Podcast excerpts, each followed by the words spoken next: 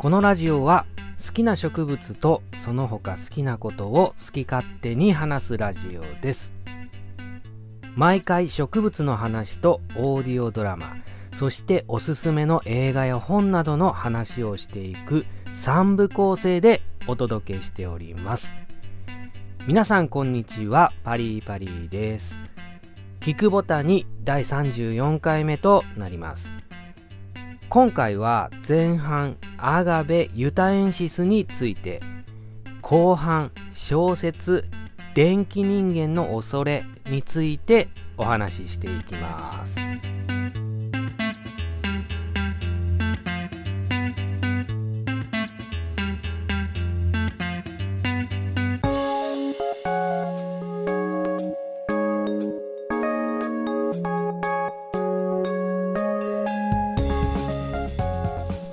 では前半です。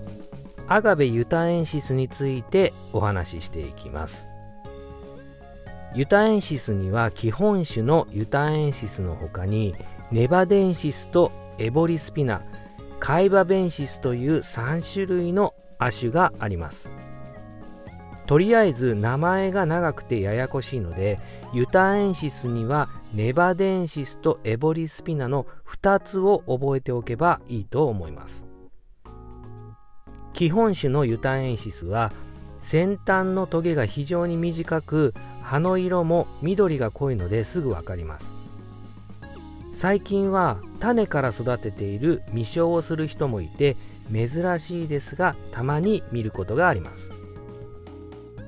ユタエンシスの中で人気が高いのはネバデンシスとエボリスピナの2種となります。日本ではネバデンシスの歴史は古く聖ジロという園芸名で昭和の時代から出回っていました。なのでかつて日本ではユタエンシスといえばネバデンシスという漢字で流通していたということです。エボリスピナも人気が高くて市場にもたくさん出回っています。アガベの中では今現在チタノタオテロイ系がぶっちぎりで人気となっていますが数年前まではチタノタと人気を二分していたのがユタエンシスエボリスピナでした。数年前までは値段も非常に高かったですがここ最近人気が落ち着いてきて値段も下がり気味となっています。ネバデンシスとエボリスピノの違いは葉とトゲの色ネバデンシスの方が色素が濃いというか葉の色がブルーがかっていてトゲの色も黒が混じっている白といった感じです。エボリスピナはグリーンがかった葉の色でトゲも白色となっています。エボリスピナという名前はアイボリーのトゲという意味ですからその名前の通りの姿となります。どちらも大株になるにつれて先端のトゲが長くなって非常に攻撃的な見た目で人気があります。最後にユタエンシスカイバベンシスですがこれは他のユタエンシスよりも葉の幅が広くてトゲが短いのが特徴ですがまあ、ほとんど見たことがありませんのでそんなんあるんだ程度で十分だと思います。ここまではユタエンシスの種類についてのお話。まとめますとユタエンシスは4種ありまして人気のネバデンシスエボリスピナの他に基本種とカイバベンシスがありますという話でした。ではユタエンシスを育成する上での特徴についてお話しします。ユタエンシスはとにかく群れに弱いです。雨季などの雨の多い時期に雨ざらしにすると一気に蒸れて腐ってしまいます。なのでできるだけ雨に当てないのが大事となります。蒸れ防止のために土は水切れの良いものを使用して水やりはうちでは上からかけるのではなく土に直接かけるようにしています。寒さにはすごく強いので雨さえ当たらなければ冬は外管理できます。大半のアガベは結構水やり多めでも大丈夫ですがユタエンシスは別物と考えて育成するのがよくアガベというよりはサボテンの水やりに近いかとは思います。成長は非常に遅いです。おそらく下の田オテロイに人気が負けてしまった理由もこの成長の遅さと育成の難しさにあると思います。見た目は非常にかっこいいですが育成の癖が強いユタエンシス。是非育ててみてください。前半は以上となります。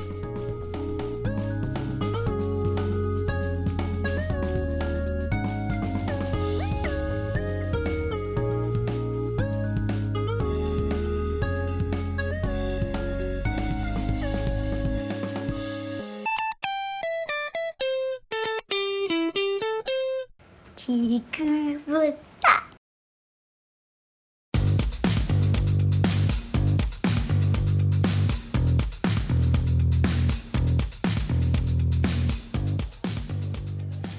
はい皆さん本日は救命講習へのご参加誠にありがとうございます。家庭や職場で家族や友人が倒れてしまったらどうしますか？その時適切な応急処置ができれば命を助けることができるかもしれません。本日は胸骨圧迫人工呼吸 AED の実習をしていただきます。でははじめに胸骨圧迫いわゆる心臓マッサージの実習から始めます。やり方はまずまっすぐ肘を伸ばして手の付け根に体重をかけて相手の胸が5センチ沈み込むように押してください。リズムは1分間に100回のテンポです。このテンポはドラえもんの歌と同じです。アンアンアンとっても大好きって歌いながらやると分かりやすいと思いますよ。はい皆さんの前にマネキンが横たわっているかと思います。いいですか皆さん。臨場感を出すためにマネキンを本当の人間だと思って行ってください。恥ずかしがってやるとダメですよ。緊張感持ってやってくださいね。では始めてください。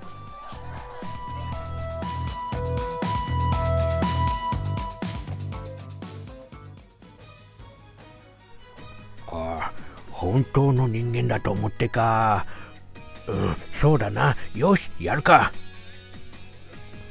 おい大丈夫か？元気ですか？あわわわわ。あなんてこった。返事がない。おおいこりゃ大変なことになったわ。俺ちょっとふざけて背中を押しただけなのにこの子頭をぶつけて意識がなくなってもうた。オーマイガーオーマイガーああせや救急車119番に電話や。あかん。指が震えて119番じゃなくて6700押してもうた。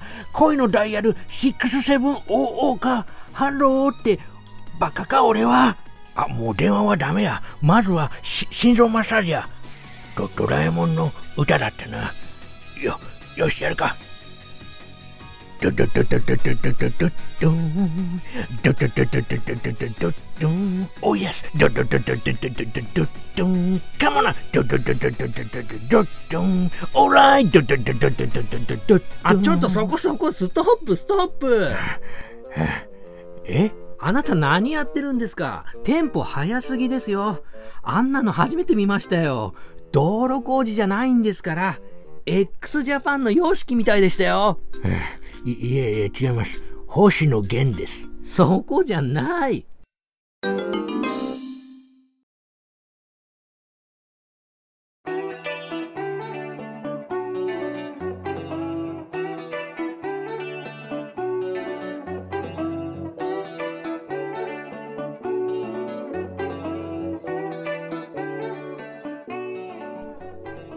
では後半です。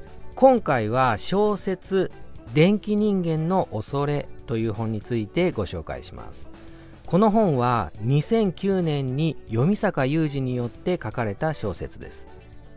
ジャンルはミステリーとなっていますが正直どんなジャンルなのか説明するのが難しい本だと思います。と言っても内容が難しいことは全くありませんのでご安心ください。物語は架空の町東御市が舞台となります。作者の読坂雄二の小説にはこの東御市というのがよく舞台となります。でこの東御市でのみ語り継がれる電気人間という都市伝説を主軸に物語は進んでいきます。電気人間というのはどういうものなのかまずご紹介しておきます。電気人間は文字通り電気でできた人間。電気人間のことについて語ると現れる。旧日本軍の実験で作られたらしい。人の思考を読むことができる。金属を伝わって壁をすり抜ける。電気できれいに人を殺す。これが電気人間の都市伝説となります。つまり電気人間について話していると電気人間が現れて殺されてしまうというものです。都市伝説というと口裂け女が有名です。通りすがりの女が「私きれい?」と聞いてきて「はい」と答えると「これでも」とマスクを外す。その口は耳まで裂けていたという話です。1979年に岐阜の新聞が噂話として新聞掲載したことをきっかけに全国で広がりまして鎌を持っていて 100m6 秒で走るとか話に尾ひれがついていったということです。他にもトイレの花子さんや人面犬やくねくね最近では如月駅といったものもあります。話を本に戻します。電気人間の都市伝説を卒論にしようとした大学生が東御市にやってきます。調査していくうちに謎の死を遂げてしまいます。外傷はなく心臓発作が原因だとされ処理されます。書きかけのレポートが大学生のパソコンに残っていてそれを見つけた恋人が電気人間を調べていくうちにまたまた謎の死を遂げます。と電気人間に深入りする人たちが次々と死んでいきます。果たして電気人間は本当にいるのか。それとも電気人間のせいにした連続殺人なのかというふうに話が展開していきます。電気人間というと私は雨村光が書いた小説「粘膜人間」を連想しましたが粘膜人間は完全にホラーで描写も暴力的でグロくて二度と読みたくない感じですが電気人間の恐れはそんなことは全然ありませんのでご安心ください。どちらかというと推理小説寄りでして小説全体を通して大きな仕掛けが用意されております。いわゆる叙述トリックというやつです。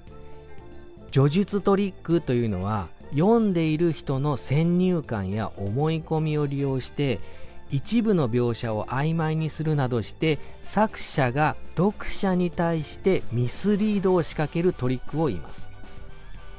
ああじゃないかこうじゃないかと本を読み進めていって最後にある秘密が明かされ物語がひっくり返ってえっとなるようなやつです。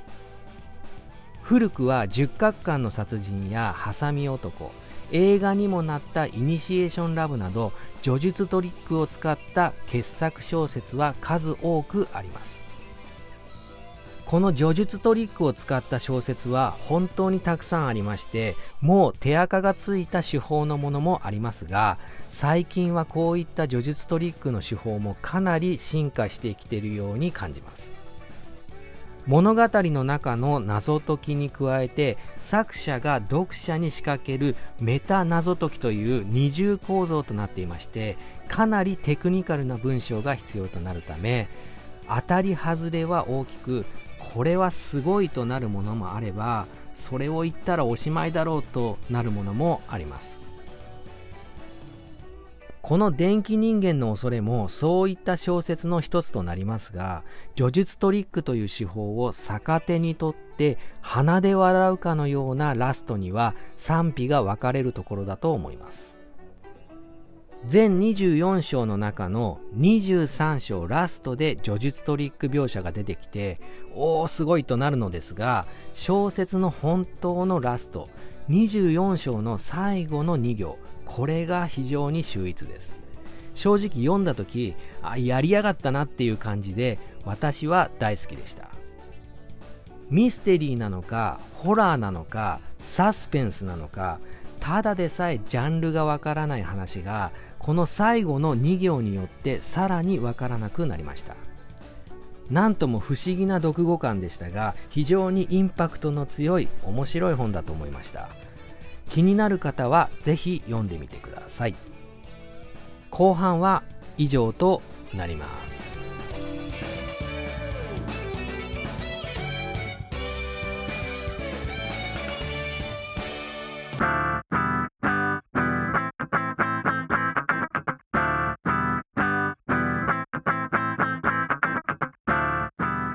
今回もそろそろお時間となっております。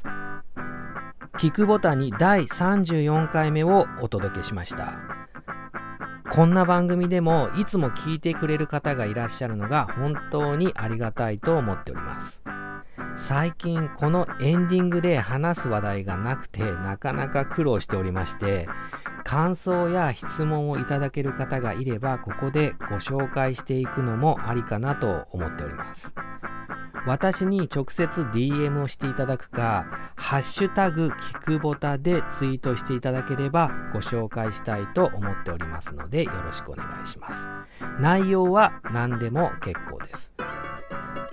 この番組のご意見ご感想は Twitter 改め X にてパリパリ松原までお願いします。人生には辛いこともある。けれどそれを乗り越えるための武器もある。お届けしたのはパリーパリーでした。バイバイ。